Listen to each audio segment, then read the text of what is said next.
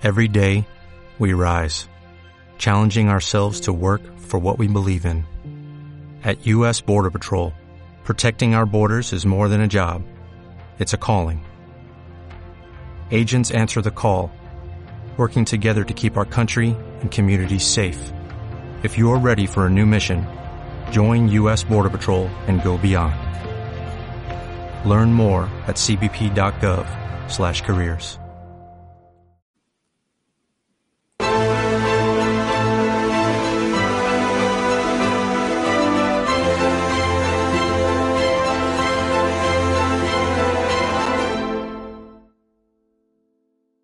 Muy buenas a todos, esto es Estado de Alarma. Hoy estrenamos este programa por YouTube de media hora de duración. Estaremos de lunes a jueves a partir de las ocho y media de la tarde. Y este programa nace porque al igual que tú estás cabreado con ese gobierno central que podría haber hecho mucho más contra el coronavirus que ya se ha llevado cerca de 3.500 personas por delante, ese gobierno que nos mintió, que nos dijo que solo iba a haber un contagio y que podría haber actuado antes, viendo la que estaba cayendo con la pandemia tanto en China como en Italia, pues hemos decidido montar esta plataforma de libre expresión ante los intentos del gobierno central de usar ahora los minutos de televisión pública que acaparan para lanzarnos desinformación y propaganda. Por eso desde aquí vamos a desmontar sus mentiras, vamos a daros la verdad y vamos a apoyar a los profesionales sanitarios, a la fuerza y cuerpo de seguridad del Estado y a esa población civil que vive confinada, que vive aislada y harta de ver al vicepresidente del gobierno saltándose la cuarentena hasta en tres ocasiones.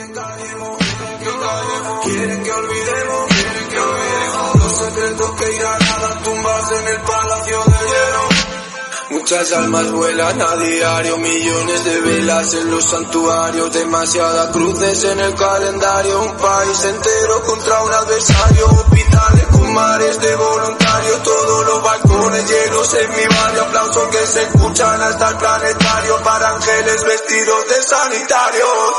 Nos está costando respirar. Nuestro mundo paró de girar. Ellos no nos cuentan la verdad.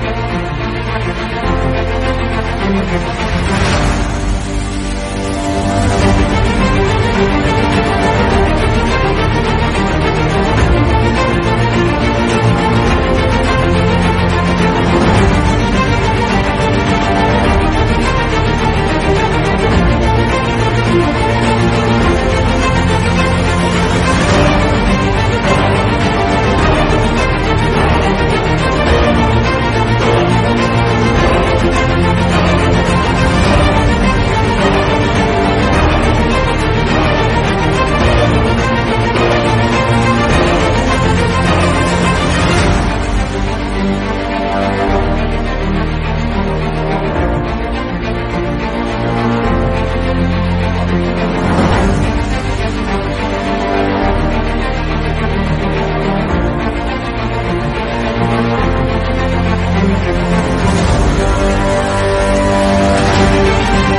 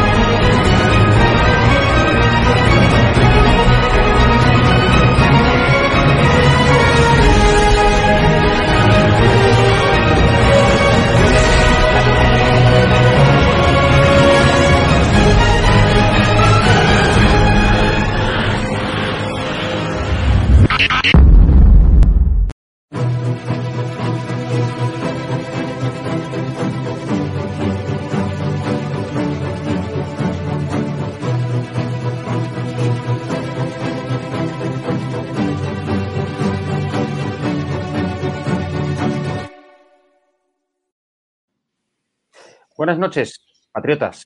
Buenas tardes a todos nuestros hermanos hispanos que estáis al otro lado del Atlántico, en Hispanoamérica, en los Estados Unidos y que nos estáis siguiendo aquí hoy en una nueva edición del Periscopio, el programa donde revisamos, analizamos y debatimos todo lo que tiene que ver con la actualidad internacional. Y una semana más tenemos que volver a hablar de los Estados Unidos. Y tenemos eh, que volver a hablar porque, bueno, pues como ya sabéis, eh, pasado mañana es el día en el que muchos de vosotros, de los que estáis allí en, la gran potencia, mm, pasaréis o formaréis parte de lo que aquí somos ya también la resistencia, de todas aquellas personas que, bueno, pues eh, compartís un modo de vida, una visión de la realidad eh, diferente a la que se va a implantar, se va a imponer, como digo, a partir de este próximo miércoles, con la llegada del nuevo presidente de los Estados eh, Unidos, Joe Biden, que pretende borrar del mapa todo el legado, pues en, en, un gran porcentaje, el elevadísimo porcentaje positivo de la administración de Donald Trump. Y bueno, y que a partir de ahí vais a tener que llevar a cabo una política, como digo, de resistencia, como la que llevamos haciendo aquí, pues bueno, pues desde el año 2018 en España frente al gobierno socialcomunista. Afortunadamente, en los Estados Unidos no tenéis a, pues, a, pues de vicepresidente, a, bueno, sí, tenéis a Kamala, mala, malísima Harris, eh, pero bueno, no llega todavía a la altura de ser, bueno, pues una, el discípulo chavista de, Maduro y de, Hugo Chávez, ¿no? De, Venezuela. Pero no obstante, eh, la situación que se va a vivir a partir de este miércoles es bastante preocupante. Dejad vuestros comentarios, como hacéis todas las semanas, aquí en, el chat y lo iremos, los iremos comentando. Y para hablar hoy de la cuestión de por qué Biden no, eh, digamos, está sabiendo comportarse con los republicanos, contamos eh, con la presencia de dos habituales en cada semana y cada lunes en, el, periscopio. Tenemos a Javier Hurtado y tenemos también a María Herrera. Javier Hurtado está en Armenia, en el corazón del Cáucaso, y María Herrera nos está acompañando desde, desde Miami, en Florida. Muy buenas, buenas tardes, María. Buenas noches, eh, casi madrugada a ti, ¿no, Javier? ¿Qué hora tienes tú en, en, ahí en Armenia ahora mismo? Aquí son las 3 y 40, así que buenas noches, tardes. Hola María, ¿qué tal todo por ahí? Hola, buenas noches Jorge y Javier. Muy bien, dentro de lo que cabe.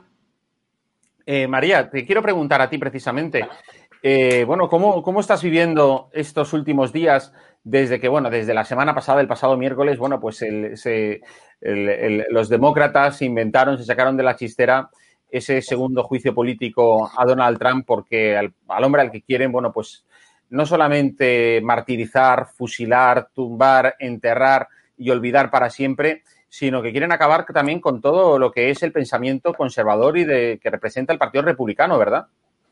Sí, la verdad es que estamos viviendo unos días eh, terribles porque además de la censura que se impuso tanto al presidente de los Estados Unidos como a diferentes seguidores ¿no? y congresistas, pues ahora lo que están haciendo es inclusive hablar de censurar. Eh, bueno, hoy nos levantábamos con la noticia de que habían demandado a Apple por eh, no cerrar Telegram que estaban pidiendo que en Telegram se estaban moviendo o movilizando millones de personas que incitaban al odio. Imaginaros, ¿no? O sea, hay millones de, usuarios y ellos quieren cerrar una plataforma entera, o sea, otro negocio además de Parler, porque eh, según ellos hay un grupo eh, que, por cierto, eso, ese grupo lo debería de identificar rápidamente el FBI, ¿no? O la Agencia de Inteligencia de los Estados Unidos, los fiscales, pero en vez de utilizar esa plataforma para que permitir la libre expresión, pues nos están censurando. Además, como te comentaba durante el fin de semana, estamos indignados por la persecución que se está llevando a cabo contra nuestros congresistas, concretamente contra María Elvira Salazar, contra eh, Mario Díaz Balart y eh, Ted Cruz también en Texas, o Carlos Jiménez, el que ha sido hasta hace un mes y medio el alcalde de condado de Miami. Y, bueno, eh, desde aquí hemos montado una plataforma, hoy vamos a, eh, redactar una petición pidiendo que cese ya la persecución porque a todo, a todo esto pues eh, quieren quitarle la licencia para poder ejercer derecho, expulsarlo del Senado, a esto y concretamente a Ted Cruz, simplemente por el hecho de haber objetado legalmente, amparándose en una ley federal que, le permitía a él pedir una auditoría ¿no? de 10 días para llevar a cabo, eh, sobre todo la revisión de las alegaciones de irregularidades y fraude, ¿no? Entonces estamos muy preocupados y muy indignados y además otro apunte es que te compartía también el fin de semana que se permiten medios progresistas y de izquierda el llamar la atención y decir que concretamente en esta ciudad, en Miami, compañeros de comunicación y de la radio en español, como eh, Agustín Acosta o Carinés Moncada, pues son básicamente las personas que eh, han permitido que se haya tomado el Capitolio porque la información que dan en español pues es, es contradictoria y además es falsa. Es, increíble lo que estamos viviendo estas últimas semanas aquí en Estados Unidos. Nunca nos lo habríamos imaginado, la verdad. La verdad que sí que es lamentable. Yo precisamente este fin de semana escribí a las páginas eh, de OK Diario sobre, sobre ello, ¿no? Es decir, de qué forma eh, los demócratas que tanto estaban acusando a Trump y a los republicanos de no haber sabido perder, bueno, pues eh, hay un dicho aquí en España que se dice que para saber ganar, eh, primero hay que saber perder. Los demócratas demostraron en, hace cuatro años, en 2016, que no supieron perder, porque ellos fueron los primeros en deslegitimar la victoria de Trump. recordemos cómo, de qué manera, pues empezaron a levantar sospechas con la mentira y la farsa y la teoría de la conspiración, porque ellos siempre acusan a los republicanos y a todos que no piensan como ellos de estar conspirando. Bueno, pues no, conspirar, eh, de eso sabéis mucho vosotros, desde la izquierda, ¿no? Y estuvieron conspirando con la historia de la injerencia rusa. Eh, historia que, bueno, que lo llevaron a sus portadas todos los eh, giliprogres de, vamos, internacionales que se dedicaron a, efectivamente a darle, a darle alas a, una historia que se demostró con el famoso informe Mueller, que era una absoluta mentira. Eh, a ver, yo también creo que los republicanos, bueno, aunque yo creo que no, Trump lo habrá tenido complicado, porque eso también pasa aquí en España, cuando la derecha gobierna y, bueno, y existe tal tal caos en, eh, y, digamos, unas estructuras de poder creadas en manos de la izquierda dentro de la policía y de las fuerzas de seguridad del orden público, que es cuando se montan todas esas investigaciones de la UDEF, etcétera, que van siempre contra miembros de la derecha. Y yo no entiendo cómo, por ejemplo, aunque sí que es verdad que hizo una limpieza Trump en el FBI, eh, bueno, pues cargándose a toda la cúpula, pues eh, tenía que haber depurado responsabilidades con, el famoso, con la famosa cuestión de la injerencia rusa, que, por cierto no le terminó de dar tiempo a hacer, porque sí que quería depurar responsabilidades de todos aquellos que se les había ido la cabeza con, toda esta farsa. Entonces, los demócratas, como digo, se dedicaron a deslegitimar la victoria de Trump. No se lo explicaban, era eso. Y por otro lado, fíjate, fijaros, Javier y María, era que las redes sociales entonces jugaban a favor de Donald Trump. Cuatro años después hemos visto que las redes sociales están plegadas claramente con la causa demócrata. O sea, yo creo que efectivamente, si algo hicieron las redes sociales hace cuatro años, es que, bueno, pues eh, mm, eran, no eran conscientes o no eran conocedoras de que, eh, bueno, pues se podía a lo mejor en un determinado momento jugar con la publicidad electoral, etcétera. Pero bueno, pero desde luego, o sea, el votante americano, si votó a favor de Trump, es porque estaba convencido del mensaje y del discurso que había visto, no porque se le manipulara desde Facebook, desde Twitter o yo qué sé, o cualquier otra, otra red social. Y por tanto, como estoy diciendo, mm, los demócratas llevan cuatro años machacando a Trump y Nancy Pelosi, la presidenta de la Cámara de Representantes, a la que yo llamo la gamberra macarra, parece salida de la película Gris, ¿eh? del hermano de John Travolta. solo le falta ir en una moto, en una Harley Davidson vestida con, con de cuero eh, se está comportando de una manera que me parece auténticamente deleznable. No sé, Javier, ¿tú qué, impresión te está dando lo que estamos viendo en las últimas, vamos, en la última semana desde el asalto del Capitolio? Bueno, Jorge, María, muy buenas. Yo creo que seríamos muy ingenuos desde, digamos, sectores de la derecha en creer que el Partido Demócrata o la izquierda americana se iba a comportar de manera diferente. Es decir, el famoso wishful thinking americano el querer pensar que las cosas van a ser diferentes simplemente por el mero hecho de desearlas, eso es un error que suele cometer mucha gente que se clasifica, se autocalifica de centro o de centro derecha, creyendo que la bondad humana es algo que, en fin, en las filas de la izquierda eh, suele extenderse cada vez que llegan al poder. Y no es eso, es decir, ellos son lobos con piel de cordero que una vez que llegan al poder, pues ejecutan. Pero pasa lo mismo en España, ¿no? ¿Cuántas discusiones no habremos tenido dentro del Partido Popular, muchos miembros, eh, diciendo que, oye, las, las purgas sanas, es decir, el, saber cortar por lo sano a, mucha gente en la estructura estatal cuando la derecha ha gobernado España y justamente si está en la oposición la derecha muchas veces es simplemente ya no es un tema de, numérico de votos, eh, sino que la propia estructura estatal, y hay mucho funcionariado eh, colocado en los 80, en la época socialista, que sigue jugándoles malas pasadas a cuando el Partido Popular, o llámese ahora Ciudadanos y Vox también, en lo que era la Casa Común de la Derecha, pues eh, gobernaba. ¿no? Entonces la izquierda yo creo que Biden va a hacer lo que le diga el ala izquierdista de su partido muchas cosas. Obviamente habrá cosas que no se atreva él mismo, pero lo dejará en manos de Kamala Harris. Y si no, ya están tranquilos. Yo he estado viendo varias sesiones de los, eh, en fin, elegidos en Biden en diferentes sectores, sobre todo en el sector judicial también, eh, altamente, digamos, inflamable, eh, sector estatal en Estados Unidos, donde ya han dejado clarísimo que vuelven a una agenda progre y que lo van a imponer, tocando temas como el aborto, obviamente intentar ampliar las diferentes judicaturas para colocar a dedo a diferentes jueces suyos del Partido Demócrata y con muchos más temas. Bueno, el tema ya inmigratorio ya ha dicho que va a revocar las, las eh, todas las órdenes ejecutivas del presidente Trump. Pero bueno, ya Biden eh, ya le viene de Guatemala una ola a través de México que quiere entrar en Estados Unidos. Pues nada, si de verdad son tan bienvenidos la inmigración ilegal en Estados Unidos, que no, tengo nada que objetar, pues que le abra las casa, la puerta de la Casa Blanca desde pasado mañana, que seguramente todos los americanos que han votado por Biden estarán encantados. En fin, yo creo que nos esperan unos años muy entretenidos. Creo que es muy importante que el presidente Trump haya, en fin, desclasificado un documento de 84 páginas sobre el hijo Hunter Biden, ¿no? Que la campaña decía Trump, ¿dónde está, dónde está Hunter? Que lo habían escondido el Partido Demócrata para no hablar de la corrupción propia del Partido Demócrata ligada también al Partido Comunista Chino. Y ahí se demuestra también con la empresa ucraniana no todos los males haceres eh, económicos de tráfico de influencias que ha podido tener el hijo de, Biden que si hubiera sido un republicano pues estaría ahora mismo crucificado en todos los medios de comunicación como la CNN o New York Times. Y en cambio obviamente pues estos medios que también viven de subvenciones aparte de suscripciones privadas se dedican solamente a atacar a en fin a un electorado eh, más buenista, digamos que pueda ser el electorado conservador americano, que tiende a pensar que la gente toda es tan maja como ella y obviamente no conocen a los progres.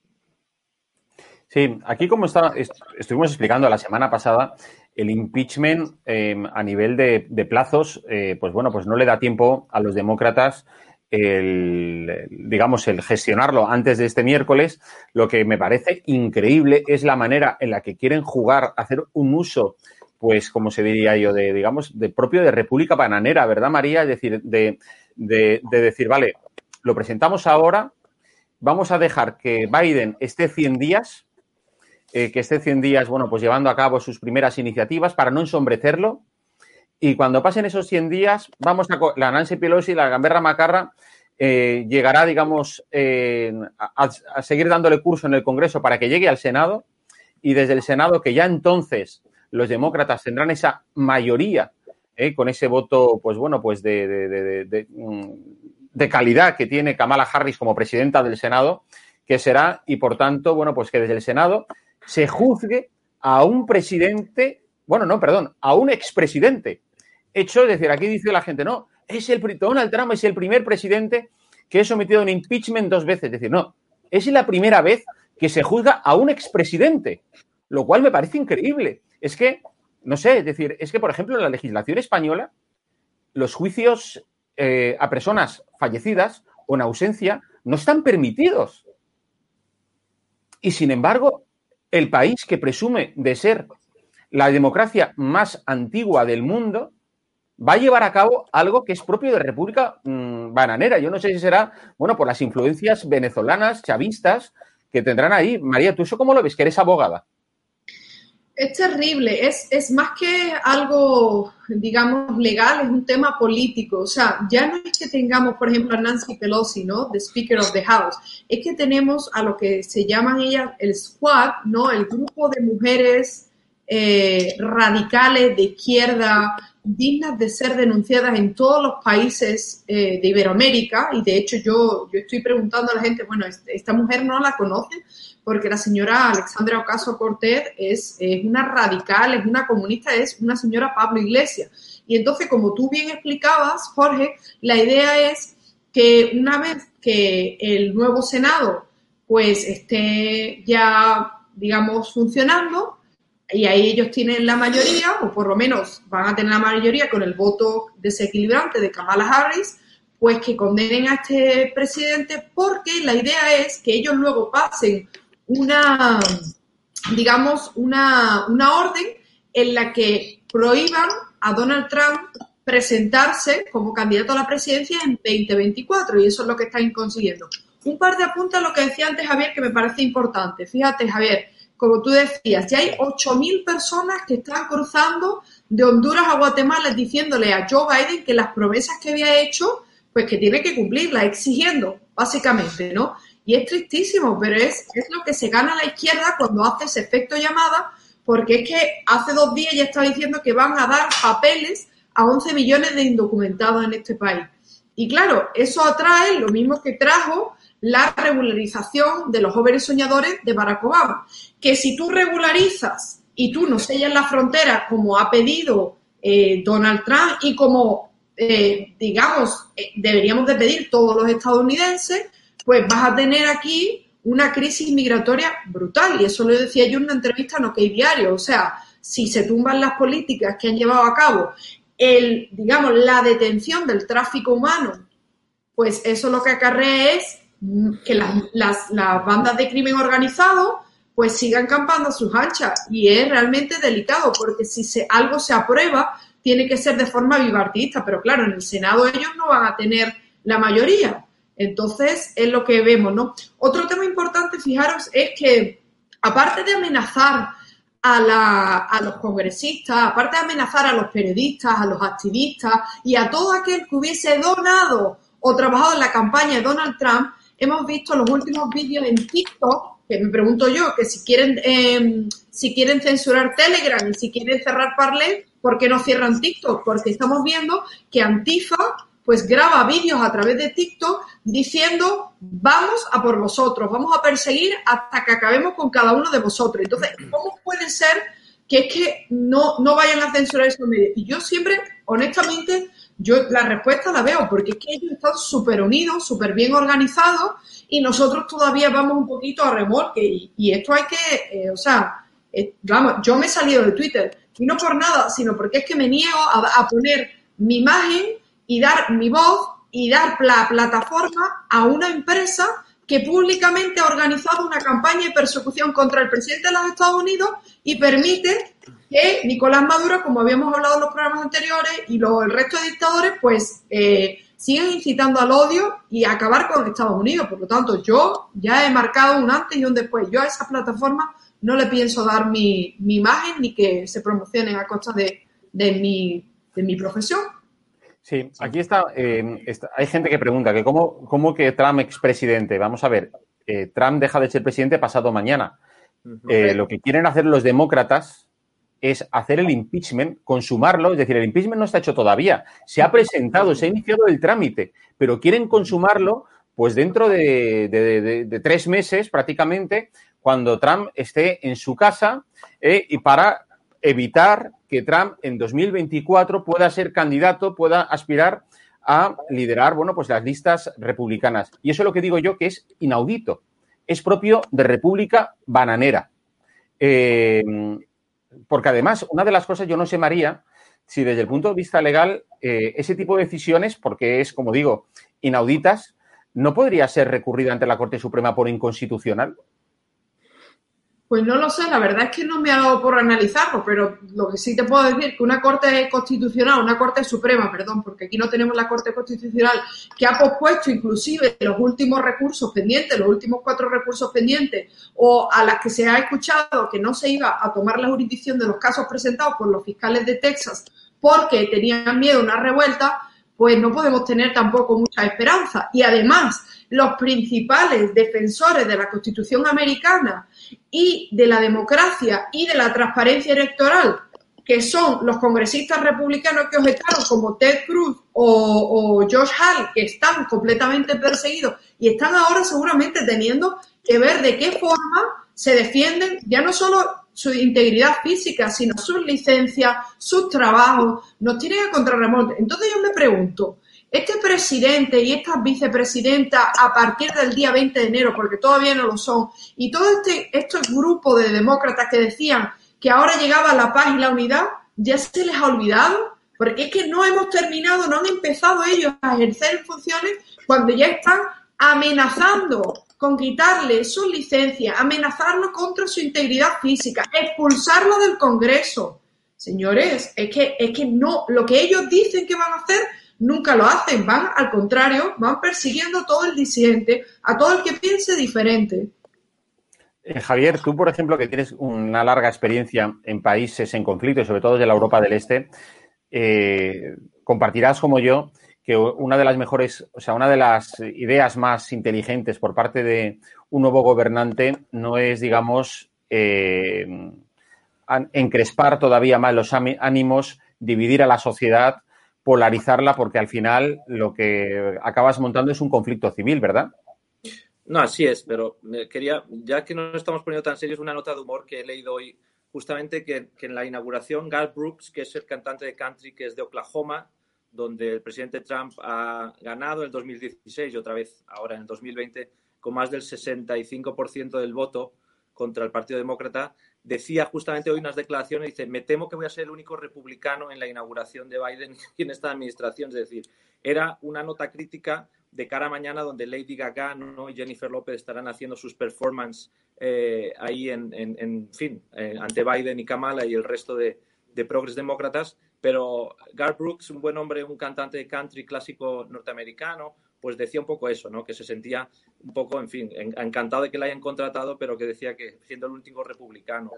Eh, yo creo que el, toda la panacea que vendían de que en llegar los demócratas iban a sanar las heridas abiertas de una sociedad dividida. En fin, ya sabemos que la izquierda siempre, cuando la derecha dice la verdad, la izquierda dice sobre la derecha que crispa y cuando ellos gobiernan y dicen lo que les parece, la derecha no tiene derecho a quejarse, ¿no? Hoy justamente me gustaría, en fin, resaltar un poco la, figura de Martin Luther King, porque hoy, el primer, eh, el tercer lunes de cada, de cada enero, ¿no? Se cumple en Estados Unidos se celebra mucho el Día de Martin Luther King, que fue un gran activista por los derechos civiles en Norteamérica. Y cabe recordar que fue en 1983 el presidente Reagan, conservador del Partido Republicano, el que estableció por decreto presidencial este día de celebración, que hasta el año 2000 no acabaron de celebrar los 50 estados norteamericanos. Es decir, los demócratas eh, hablan y dicen cosas que, a veces suenan muy bien y muy bonitas, son música para los oídos para mucha gente, pero quien ejecuta normalmente eh, realmente actos patrióticos,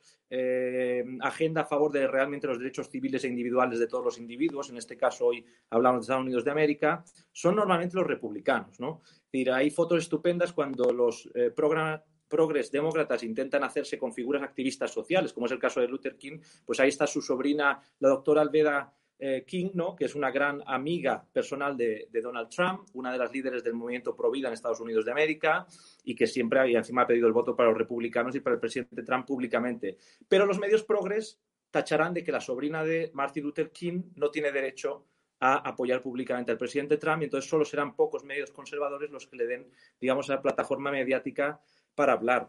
Em, en fin, yo no espero, no espero que, la, que de aquí a dos años quizá el Congreso norteamericano la Cámara de Representantes hay una oportunidad en el voto de las midterm elections de que sea republicano, ya veremos, eh, sería muy interesante y cambiaría mucho la agenda también de la Casa Blanca al tener un contrapeso ahí y en eso muchos confiamos que el Partido Republicano se ponga las pilas estos dos años y vayan a por la victoria en la Cámara de Representantes. No va a ser fácil, desde luego, pero todo dependerá. Si la agenda es muy izquierdista, estos dos primeros años, obviamente, creo que los republicanos tendrán una gran oportunidad ahí. Y ya que decía María, eh, mencionaba en la campaña contra Ted Cruz, ¿no? Hoy ha salido justamente una asociación que nunca se sabe bien que está totalmente detrás, pero son siempre la misma gente, eh, de estudiantes de Harvard pidiendo que le quiten el título que tiene de, graduado, de universitario, a Ted Cruz y a otros republicanos, al ex portavoz de la Casa Blanca, bueno, al actual portavoz de la Casa Blanca y a otro senador y a un congresista de, Texas, eh, republicano. Es decir, si tú has ido a Harvard y eres de derechas, entonces ahora sale una asociación progre, aprovechando esta ola, digamos, anticonservadora en, en, medios de comunicación y políticos, para pedirte que te quiten el título que tú te has sacado con tus estudios. Es decir, estamos llegando a un nivel de, de censura eh, moral, política y académica que es brutal, pero esto no lo reflejan los medios eh, españoles, por ejemplo. Esto uno tiene que irse a medios incluso regionales o locales norteamericanos para saber que la Universidad de Harvard, y ha sacado un comunicado, el, el, el decanato de Harvard, diciendo que se da por enterado, o sea, ni, ni acepta ni, ni, lo rechaza. En vez de rechazarlo, diciendo, oye, mira, en mi, en mi club de alumni tengo a, a, demócratas y a republicanos, estamos muy orgullosos de todos ellos. Pues no, ha sacado un comunicado. Eh, eh, Harvard, Aquí, Javier, Javier, o pasas por el aro progre o, pero pasa como en España, ¿eh? es decir, vamos a ver, eh, y ojo, que España no es que seamos los primeros o pioneros en llevar a cabo estas, eh, mmm, digamos, obras de ingeniería, experimentos de ingeniería social, porque esto al final es ingeniería social. Estados Unidos es siempre el campo de pruebas, pero ojo, la gran diferencia entre Estados Unidos y España es que dice la gente, no, en Estados Unidos no hay comunistas, Mm, vamos a ver, eh, políticos comunistas eh, los hay. Lo que pasa que otra cosa es que sean tan visibles como, bueno, pues como el, el, el dictadorzuelo de Galapagar, que está de vicepresidente. Pero eh, no son tan visibles, pero, por ejemplo, las, las universidades estadounidenses apestan a profesores ma marxistas que son los que se inventan la, las teorías del género binario, el género fluido, el género, yo qué sé, eh, a la inversa el género de, de, cualquier, eh, cualquier cosa para luego montar chiringuitos y eh, exportarlos a Europa, mmm, cobrar subvenciones y una parte de esas subvenciones mandarla a, pues bueno, pues a los profesores estos de, de campos como, eh, de campus universitarios en, en, Harvard, Stanford, donde sea, y bueno, pues llevártelos de viaje por, por, por, Europa, que eso siempre les gusta a los americanos, ¿no? Es decir, pues estar en Italia, en Francia, eh, en, pues en la Costa Azul, en, en la Costa del Sol española. Y María, ¿verdad que, que hay mucho marxismo en las universidades, en el sistema educativo estadounidense? Muchísimo, lo que hay unos chiringuitos montados porque, bueno, porque es que se han creado estas teorías, como la, las teorías estas de, ¿cómo se llama? Del, yo, yo, ni me acuerdo, hay tantas que ya es una locura, ¿no? Por ejemplo, el tema del indigenismo, ¿ok? Nunca verás una cátedra de defensa, yo qué sé, por ejemplo, de la cristiandad o de la hispanidad, pero si verás del indigenismo. Y fijaros una cosa para que os hagáis una idea. CNN estaba, lo, eh, emitió un, eh, uno, unas noticias hace dos días y decía literalmente que tenemos que ver, que tenemos que ver un, creo que era un analista o un profesor de Stanford, ¿eh? Stanford, que eh, no haya estado en Estados Unidos, de verdad, si hay una universidad, aparte por supuesto de Harvard y Yale, en la costa este, que yo les invito que vayan y visiten y, y de verdad van a alucinar, es Stanford, en California. Es preciosa, es privada, una, una maravilla. Parece que estuviera en un campo italiano. Bueno, pues en, en CNN salía básicamente que... Eh, ¿Me? Ahora sí, perdón, que se había perdido. Eh, en CNN decía un profesor de Stanford que eh, había que ver la forma de callar o de que aquellos influen, influencers eh, que están, que tienen sus canales en YouTube no tuvieran tanta influencia porque realmente le estaban quitando la audiencia a CNN y que canales como OAN o Newsmax, que era intolerable, que bueno, que está bien que ellos podían ejercer el derecho a la libertad de expresión, pero que los proveedores de servicios como Comcast, Verizon, se tenían que ocupar de no darle plataforma. Es decir, que lo que estamos viendo exactamente que ocurre con eh, Parler o con Telegram ya lo están pidiendo para los únicos dos canales, dos canales conservadores, porque ya la Fox, es que cuando uno ve la Fox, básicamente ya le falta arrodillarse pidiendo perdón. Pues dos canales en inglés conservadores, ellos dicen que eso ya es la extrema derecha. ¿Por qué?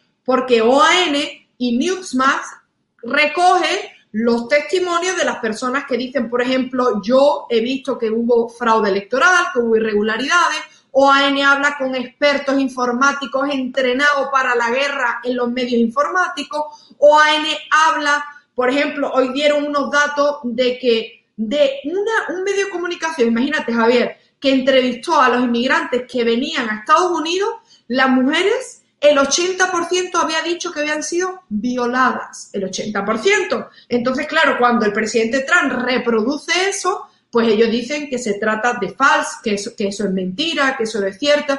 Y esto es lo que estamos viendo aquí, una, una censura como nunca antes vista. Y en los campos, bueno, de verdad no lo podéis imaginar. Es mejor estudiar en universidades privadas porque los campus públicos, pues es eh, las teorías que, ya sabemos, ¿no? La ideología de género, el tema de, bueno, y no quiero seguir porque lo mismo nos van a censurar también este programa. Sí, María, ten cuidado que aquí ya no saben nuestros espectadores. Eh, nos, eh, nos no, vamos, la censura de YouTube nos ha castigado en sucesivas ocasiones. Pero bueno, eh, lo cierto es que mm, pues aquí estamos esta semana para analizar un tema que, es actualidad. O sea, y nosotros estamos aquí porque al final lo que defendemos y hacemos es, como digo yo, defender la libertad de nuestros espectadores, de nuestros amigos, de los patriotas mmm, de cualquier rincón del mundo que quieren vernos, que quieren escucharnos, que quieren estar al tanto de lo que pasa en cualquier rincón en, de política internacional y que no se enteran por los medios convencionales. Porque todo esto que estamos diciendo aquí, pues no lo vas a leer en el periódico de cabecera de Sánchez, de Pedro Sánchez, como puede ser el, el periódico de Prisa, El País, no lo vas a leer tampoco en el diario.es, es decir, ellos al final tiran de los topicazos, de los estereotipos, es decir, la derecha siempre es mala, malísima, pero ojo, hay una diferencia entre la derecha americana y la derecha española. Y es que, por ejemplo, la derecha republicana, o sea, la derecha mm, de los Estados Unidos, el Partido Republicano, ha cerrado filas alrededor de Donald Trump. Allí ha habido, pues bueno, sí, 10 traidores de la Cámara de Representantes que han apoyado el impeachment, ¿no? Es decir, como si apoyaran, digamos, una moción de censura contra, contra Trump. Pero todos los demás, los grandes tótems, es decir, están del lado del de presidente de los Estados Unidos. Bueno, aquí en España, acordar lo que pasó, por ejemplo, hace ya pues eh, casi de tres años con la moción de censura de Rajoy. O sea, enseguida se le da la espalda y aquí, ojo, con independencia que Rajoy fuese responsable mmm, de la situación a la que se había llegado porque él también, por inoperancia, por falta de diligencia, había dejado, bueno, pues que medios de comunicación, la justicia, etcétera, eh, eh, se lanzase, digamos, en masa contra, contra, bueno, pues contra la derecha y concretamente contra el gobierno del Partido Popular. Pero es que en los Estados Unidos, es decir, Donald Trump tenía una agenda, la ha intentado llevar adelante, efectivamente se ha encontrado pues con muchas trabas burocráticas, ¿no? Que están, pues el deep state, ¿verdad? Es decir, que está anquilosado en el sistema y contra el que luchar, pues es muy complicado. Pero bueno, pero voluntad le, voluntad le puso, le ha puesto. Y yo creo que, que, que, que, bueno, ya lo contábamos aquí en más de una ocasión, desde la época de Ronald Reagan ha sido verdaderamente el primer presidente que ha tenido un, un contenido, un programa republicano, porque tanto Bush padre como Bush hijo, eh, pues al final lo que fueron, bueno, y por supuesto Mitt Romney o McCain, eran, bueno, pues eh, lo que en Estados Unidos llamáis rhinos, ¿no? Sí. Eh, republicanos, eh, pero vamos, o sea, demócratas disfrazados de republicanos. Exacto. Y una, un apunte que os quería dar, ya no es solo la, la, persecución que estamos viendo desde los demócratas, es que hay como 30 empresas que han decidido retirarle los fondos a congresistas como Ted Cruz, a todos los que objetaron y al Partido Republicano, simplemente por no querer certificado, por pedir una auditoría. Entre ellas, para que tengan una idea, Bank of America, ¿ok? Best Buy, que, es, eh, que venden todos los ordenadores, los teléfonos, todos los electrónicos. ¿Qué más otra empresa? Facebook, um, American Airlines. Por lo tanto, yo, honestamente, esta semana muevo mi dinero del Bank of America, lo muevo a Chase. Twitter me he salido. Facebook, excepto alguna, y voy a encontrar otra plataforma. O sea, y a Best Buy tenía que comprar un ordenador y lo he comprado en otro sitio. Es que me niego, me niego en que ya no solo tienen a sus empleados, porque los empleados, por ejemplo, para que os hagáis una idea, en American Airlines puedes llevar el frame de Black Lives Matter, de, de, la vida de los negros importa, pero no se te ocurra llevar, por ejemplo, algo de Trump.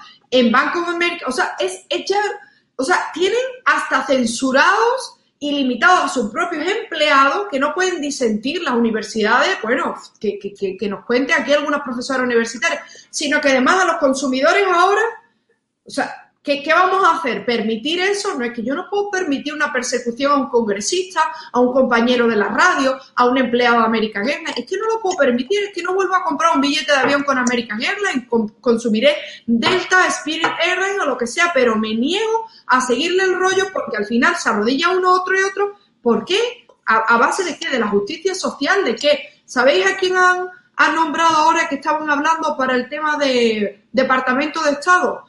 Para negociar con Maduro? Pues es un tío que por lo visto se había encontrado con Maduro porque él era amigo de Chávez, pero no de Maduro. Bueno, las noticias que llega una mujer, la, la que va a ser del, Departamento de Derechos Civiles, del Departamento de Justicia, es una mujer que en Harvard creo que era, pues que ella decía que los, negros eran supremacistas, que los negros tenían eh, cierto contenido en la piel y la genética era superior a los blancos y de eso no se habla. Si eso es a la inversa, tenemos las calles de Estados Unidos eh, y ardiendo otra vez.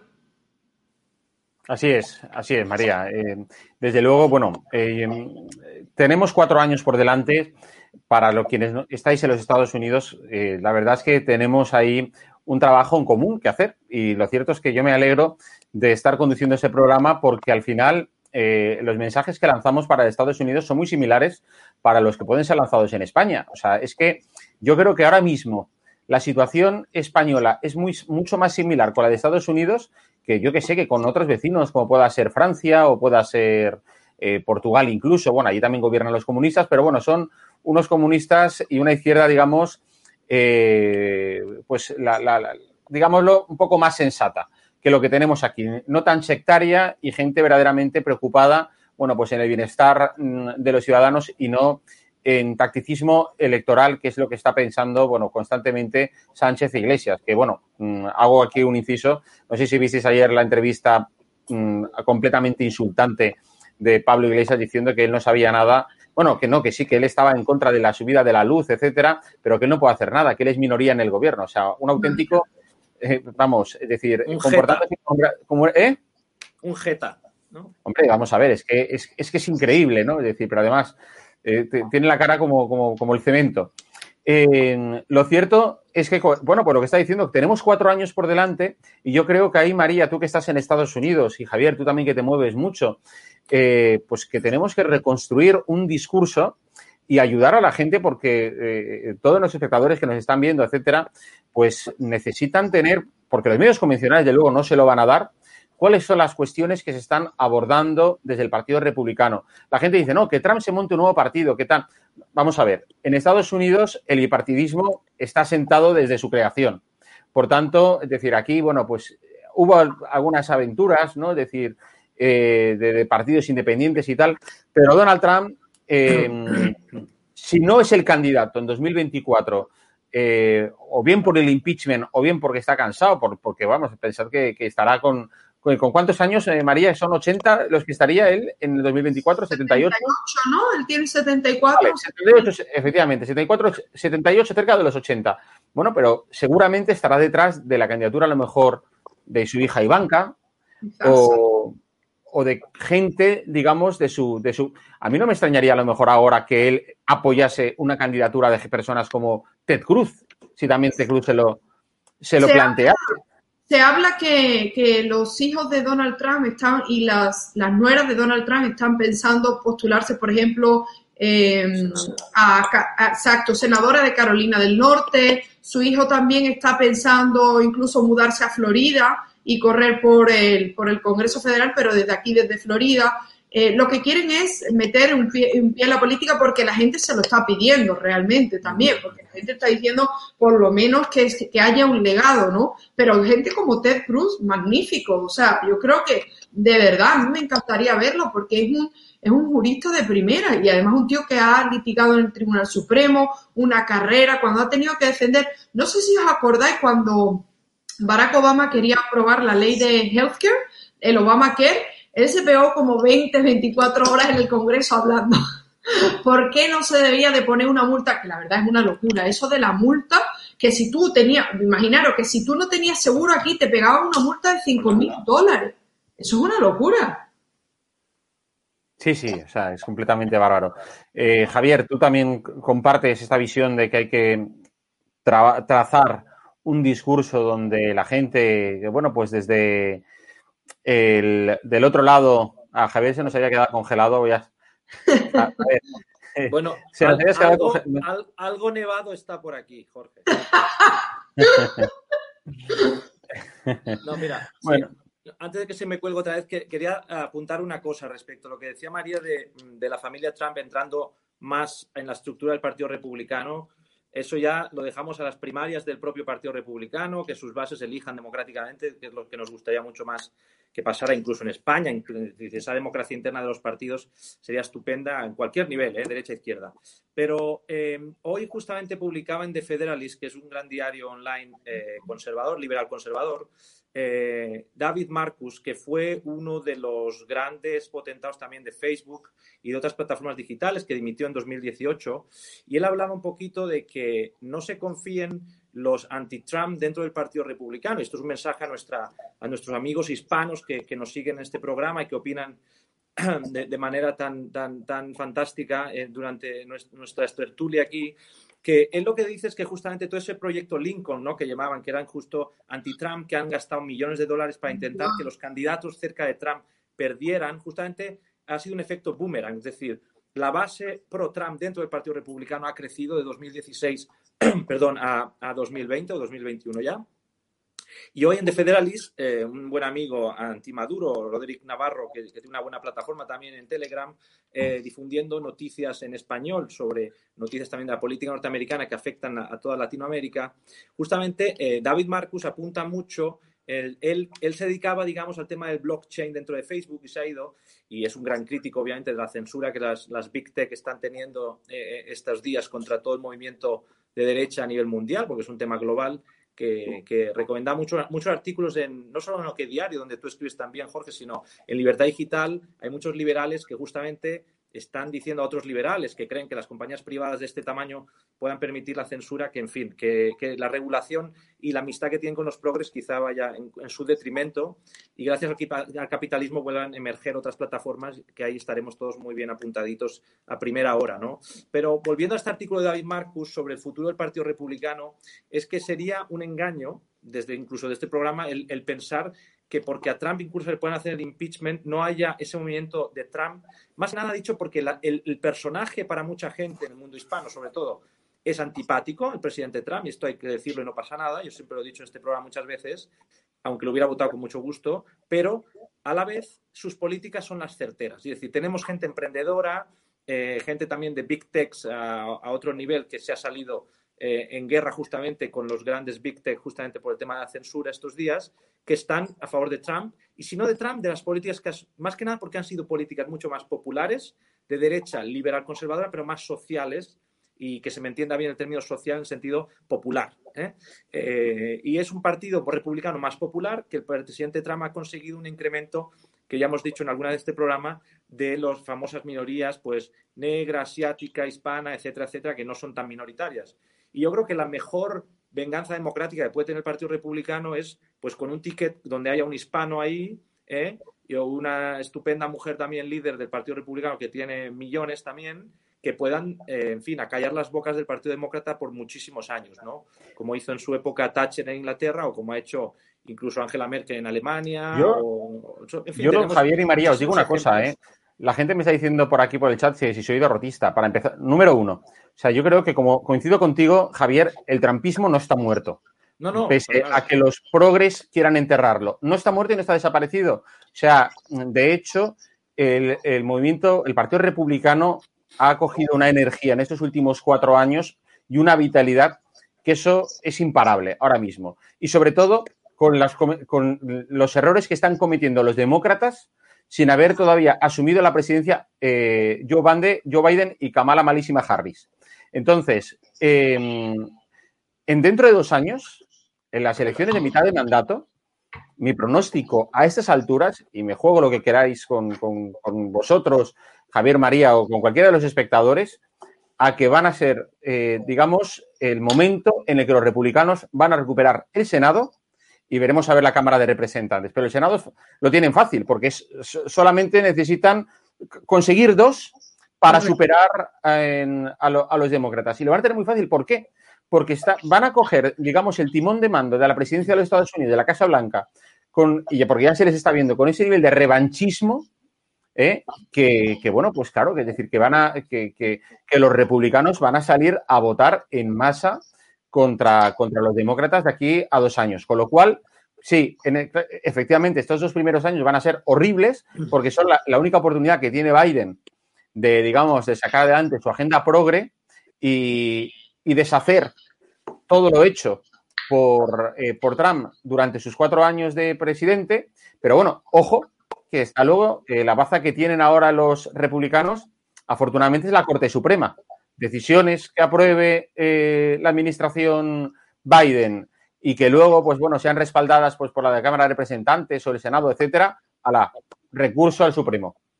Y ahora mismo es la única garantía de que la agenda progre eh, no consiga, digamos, extender, digamos, al 100% todas las iniciativas que, bueno, pues que todos estos quieren, quieren acabar imponiendo. ¿Cómo, ¿Tú cómo, cómo lo ves, María? Bueno, un par de apuntes. Fijaros que el resultado o las consecuencias de este nefasto 2020 que hemos tenido de los ataques contra la hispanidad, contra los derribos contra la estatua de Cristóbal Colón, contra los padres fundadores de este país, o sea, el desorden, no querían orden y le han incendiado la mayoría de ciudades en este país. Hemos visto como en, en en el estado de Washington ha sido una vergüenza, han tomado comisarías de policía, eh, yo no sé cuántas personas, más de 100 personas, más de 130 han fallecido, las han asesinado, agentes de la policía, el ataque ha sido brutal. Bueno, pues ya como consecuencia, resultado de esto, compartía yo este fin de semana que se lanzaba a la candidatura para el, eh, como gobernador del estado de Virginia, Sergio de la Peña. Sergio de la Peña es un almirante retirado eh, originario de México. Y en su vídeo introductorio, para que tú veas, Jorge, como no se ha acabado ni el trampismo ni se va a acabar, es que el vídeo de él para su candidatura dice, muchos os preguntaréis cómo una persona como yo, y muestra de dónde él viene, de una familia súper humilde en México, donde vivía y no tenía ni electricidad, puedo defender y votar por una persona como él. Y ponía en la imagen, al primero que ponía era Donald Trump. Estamos hablando de un mexicano del ejército estadounidense que se presenta habiendo ya sabido de que Donald Trump no va a ser presidente, la carta de presentación suya es yo defiendo a Donald Trump, yo estoy con, con la ley y el orden de los Estados Unidos, yo estoy con el legado de Donald Trump, ¿ok? También en tu programa anterior tuviste la oportunidad de escuchar a la senadora Ana María Rodríguez en el estado de Florida diciéndote y confirmándote lo que venía, lo que veníais diciendo, que la mayoría de personas que se presentaron defendiendo a Donald Trump han ganado. Y aquellos que renunciaban y decían, no, no, yo es que no quiero saber nada de Donald Trump, yo, no han salido.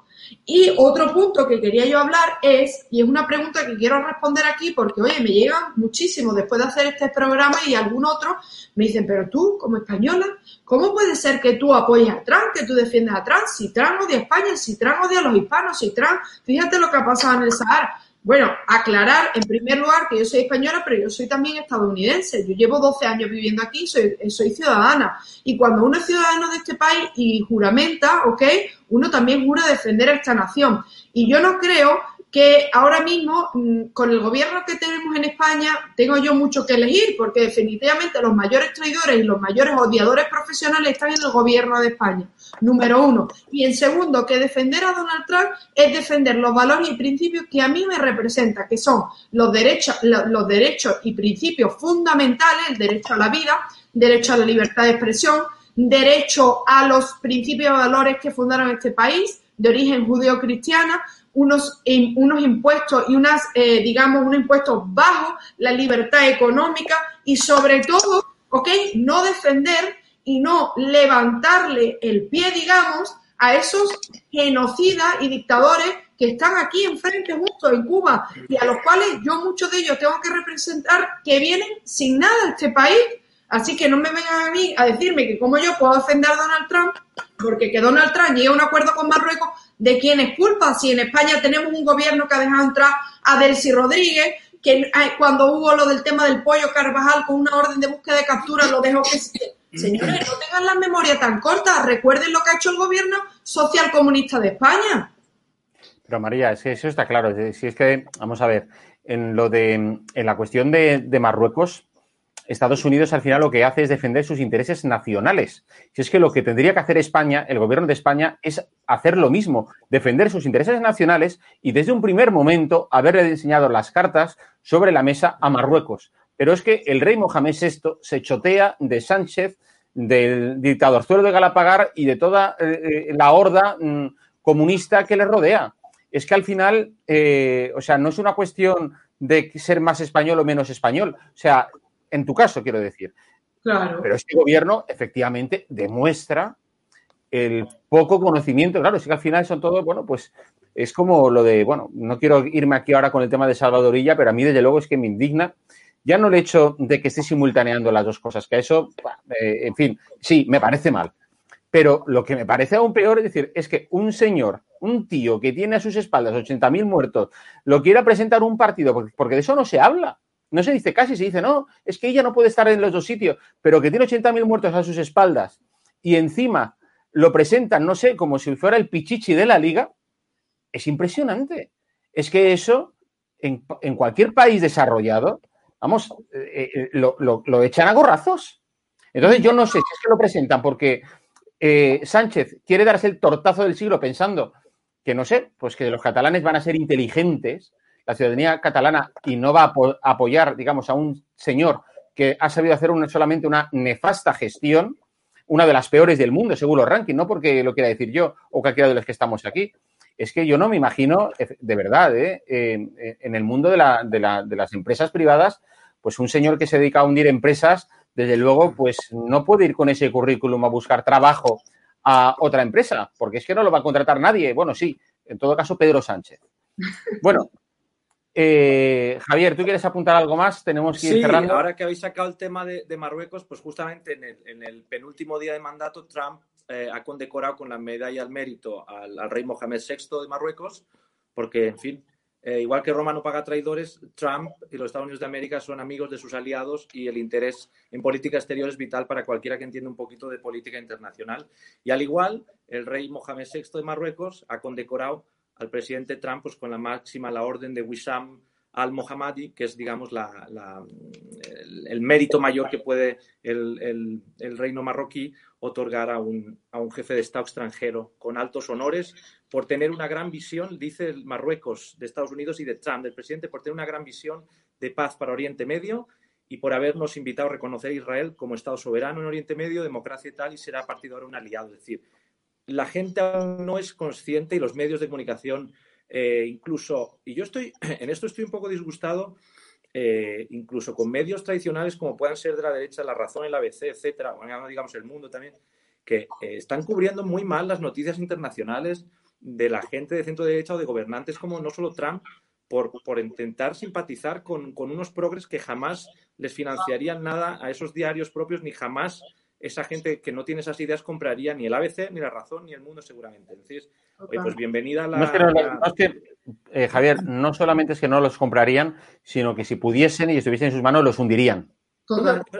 es, realmente alucinante de un punto de vista de, en fin, de la gente de, familias que, en fin, hemos estado eh, pues leyendo esa prensa estupenda, porque realmente tiene un alto nivel histórico, incluso periodístico, pero que a día de hoy en, temas internacionales se dedican al copia y pega. Eh, desgraciadamente sus corresponsales, eh, ya insistí en otro programa, no sé qué leen y si leen, leen mal, que no sé si es peor leer poco o leer mal, y, encima se dedican a, hacerle la propaganda progre a toda la izquierda mundial, que al fin y al cabo es la misma que acaba apoyando un gobierno eh, socialista o de izquierda extrema como es el que tenemos en España. Entonces, claro, oye, pues un llamamiento desde aquí ¿eh? si conectaran y, o la gente que, que, pueda incluso susurrárselo un día a esos estupendos corresponsales que yo me he encontrado en muchas capitales y de países que he vivido en diferentes épocas, incluso en Washington, pues la verdad es que eh, no todos son así. Hay gente estupenda y formadísima que tenemos en España en corresponsales extranjeros, pero hay otros que a día de hoy realmente dejan que desear y este modesto programa sirva un poco que de, faro a, nuestros espectadores para que tengan en cuenta que la información que a día de hoy llega sobre todo a España y al mundo hispanoamericano, latinoamericano, de lo que es el mundo anglosajón, es bastante agit progre y que es mejor que busquen medios alternativos muchísimas noticias que están apareciendo como esta misma sobre el tema de Estados Unidos y, Marruecos y que vale la pena, igual que también noticias sobre Israel y la vacuna, en fin, yo creo que vale la pena eh, apostar. Javier, ¿sabes, ¿sabes qué ocurre? Este. ¿Sabes qué ocurre? Que en ese sentido yo creo que lo que falta es que em, haya, digamos, una sociedad española eh, menos acrítica y más crítica. Eh, gente que efectivamente sea exigente con mm, no solamente con los políticos, sino también con los medios de comunicación. Y entonces, eh, los medios de comunicación, que al final son empresas privadas, bueno, la inmensa mayoría, pues al final tendrán que darle a la gente pues lo que la gente les demanda y entonces efectivamente, pero bueno, pero eso al final, ¿sabes qué ocurre? Eh, eh, yo creo que los españoles tenemos un mal desde hace siglos que es la abulia vivimos distraídos de lo que pasa alrededor de nosotros, pero desde hace siglos, no es una cosa, cosa actual. O sea, si la gente supiera eh, las pérdidas coloniales que tuvimos en el siglo XIX, ya no hablo solamente de Cuba, Puerto Rico, que eran auténticas maravillas, o de, bueno, de aquellos países de, Hispanoamérica.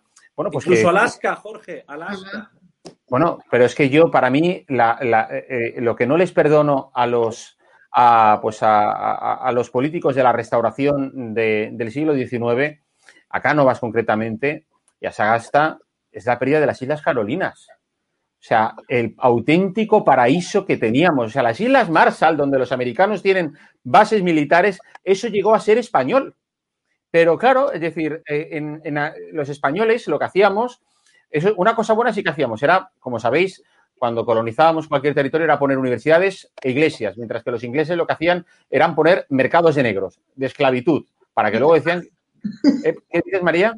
Casarse, ¿no? ¿Cómo? Y casarse también, ¿no?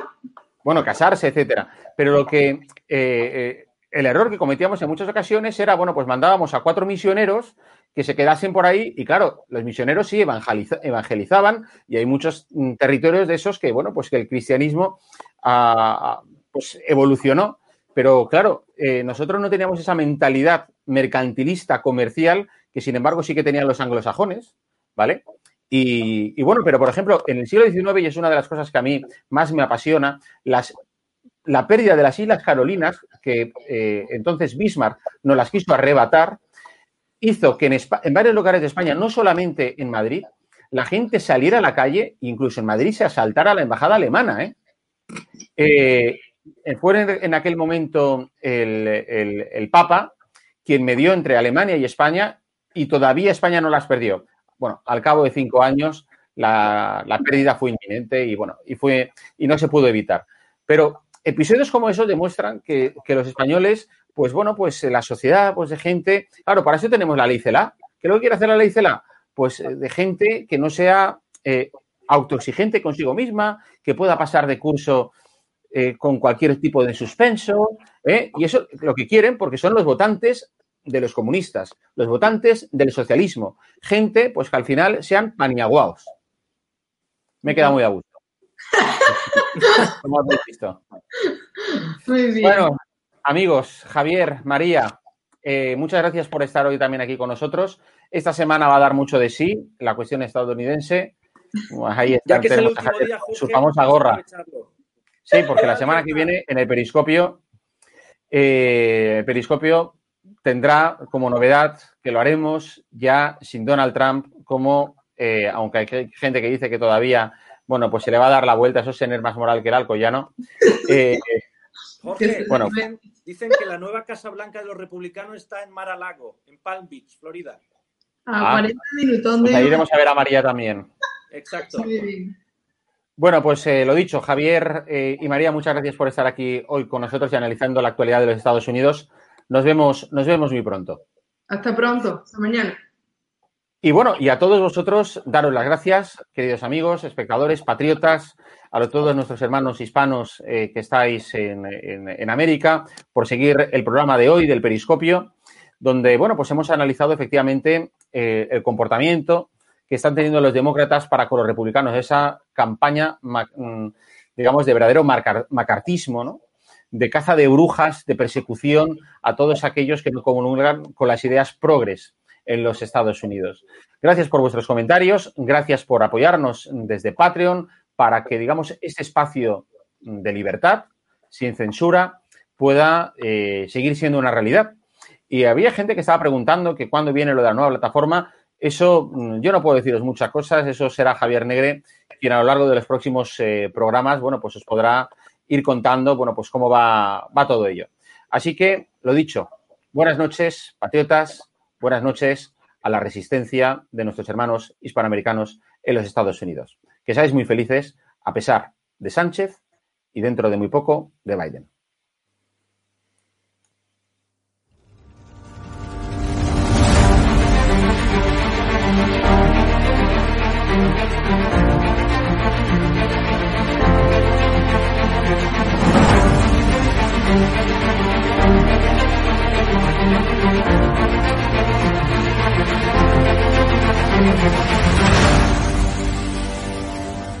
Hecho, hay un conocido periodista con un canal en YouTube que los programas sobre Galapagar eran día sí, día también. ¿Te refieres a Negre?